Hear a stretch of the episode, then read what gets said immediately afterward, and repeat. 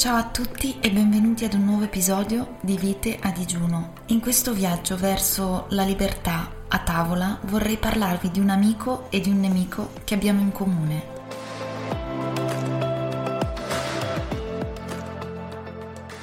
Partiamo da quello che è il nemico.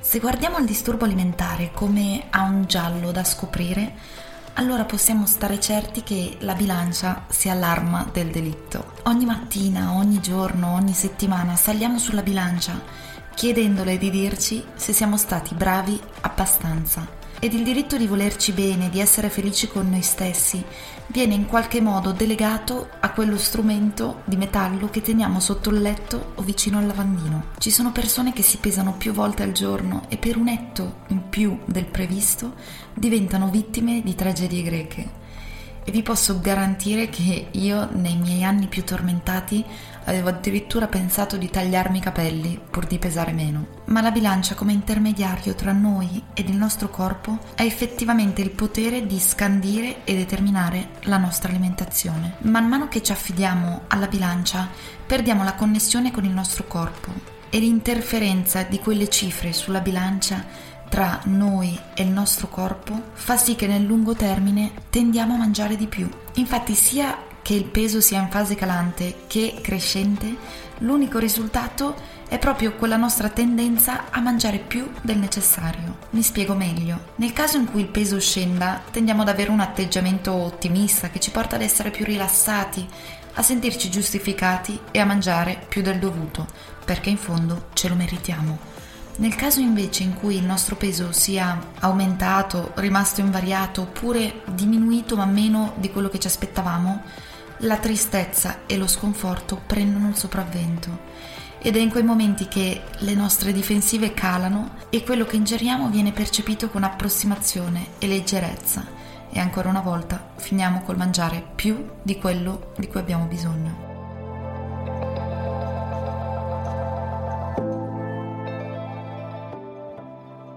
Ovviamente quello che vi ho appena detto riguardo alla bilancia è soltanto il pensiero che deriva dalla mia esperienza personale e se vi riscoprite liberi e vi trovate a vostro agio nel pesarvi frequentemente, continuate pure a farlo. Torniamo ora al metodo di cui parlavamo negli episodi precedenti e dell'essere in grado di scegliere cosa e quando mangiare. Questo processo non deve diventare qualcosa di pesante o noioso, anzi sono sicura che cosa e come mangiamo sia molto importante e costituisce proprio l'essenza di ciò che siamo. In quanto esseri umani siamo dotati di corpi che sono macchine perfette e mentre non abbiamo potere sul nostro battito cardiaco o sul nostro respiro, su un bisogno vitale quale è il cibo, abbiamo carta bianca. Ciò significa che l'essere umano è dotato sì dell'intelligenza necessaria per fare le scelte più giuste, per poter sopravvivere e stare bene. E il primo passo per poter fare le scelte giuste ed avere la libertà nel farle è riconoscere di averne la facoltà.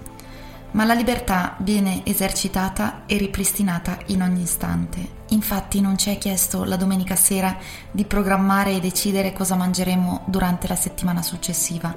Come è difficile giudicare alcune situazioni senza esserci dentro, allo stesso tempo non si può sapere cosa si vuole mangiare senza avere fame. Ovviamente non sempre possiamo fare scelte last minute riguardo a cosa mangiamo, però le volte che abbiamo questo diritto, che a mio parere è un diritto fondamentale, esercitiamolo.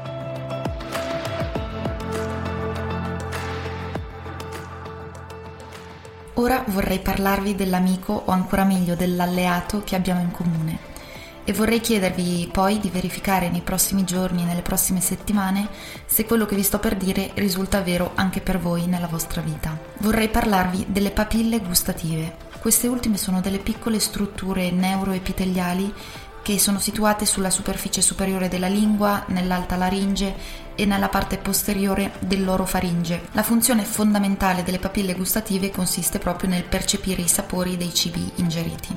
Le papille sono fondamentali quindi per riuscire ad arrivare al nostro peso naturale, al peso che ci fa stare bene. Le papille diventano pienamente funzionanti solamente quando il nostro corpo ha fame. È ancora una volta quindi un incentivo che il nostro organismo ci dà per essere connesso con i nostri bisogni e ci aiuta a riconnetterci anche con il piacere del cibo. Se per esempio questa sera dobbiamo andare al nostro ristorante preferito, la cosa più ragionevole sarà non rovinarci l'appetito un'ora prima dell'appuntamento al ristorante mangiando una confezione di patatine. Vogliamo arrivare all'appuntamento con il cibo con una piacevole sensazione di fame, un buon languorino, in modo tale che anche il cibo possa acquisire sapore e noi possiamo poi trovare piacere nel mangiare. E le papille gustative risultano cruciali non soltanto nel momento in cui iniziamo a mangiare, ma anche quando raggiungiamo la sazietà. Tantissime volte, infatti, mangiamo con una velocità tale per cui non ci accorgiamo di aver mangiato troppo e finiamo con l'appesantirci. Le papille gustative sono un buon indicatore dell'avvicinarsi della sazietà. Il sapore inizia a calare e anche il cibo che più amiamo sulla faccia della terra, se non abbiamo più fame, non ci darà più alcun piacere.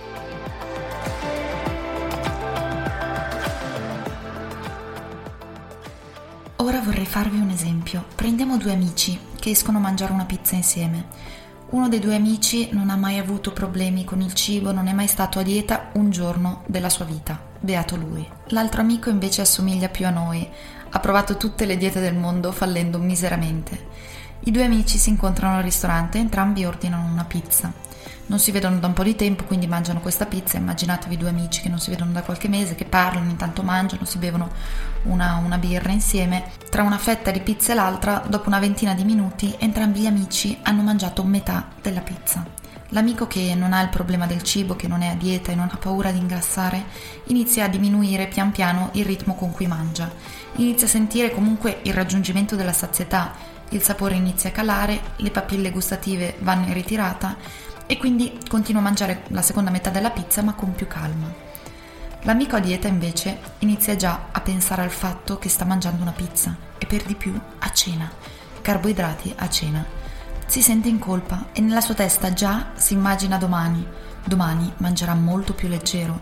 Il senso di colpa prende il sopravvento e nel giro di 5 minuti divora la seconda metà rimanente della pizza. Dopo aver ingurgitato questa pizza alla velocità della luce, si sente in colpa. Guarda l'amico spensierato che va avanti a parlare e mangiare la sua seconda metà della pizza. E l'amico a dieta, nella sua testa, pensa: forse ordinerò anche un dolce. Dal momento in cui infatti io lascio subentrare il senso di colpa nella mia testa, è come se annullassi qualsiasi tipo di soddisfazione mentale. La pizza che il ragazzo a dieta ha appena mangiato è come se venisse totalmente cancellata e la non soddisfazione mentale lo spinge poi a desiderare di mangiare ancora di più, cercando e bramando quella soddisfazione che purtroppo però non arriva mai.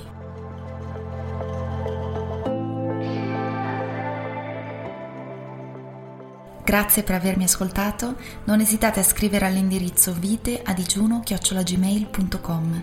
Ci sentiamo prestissimo.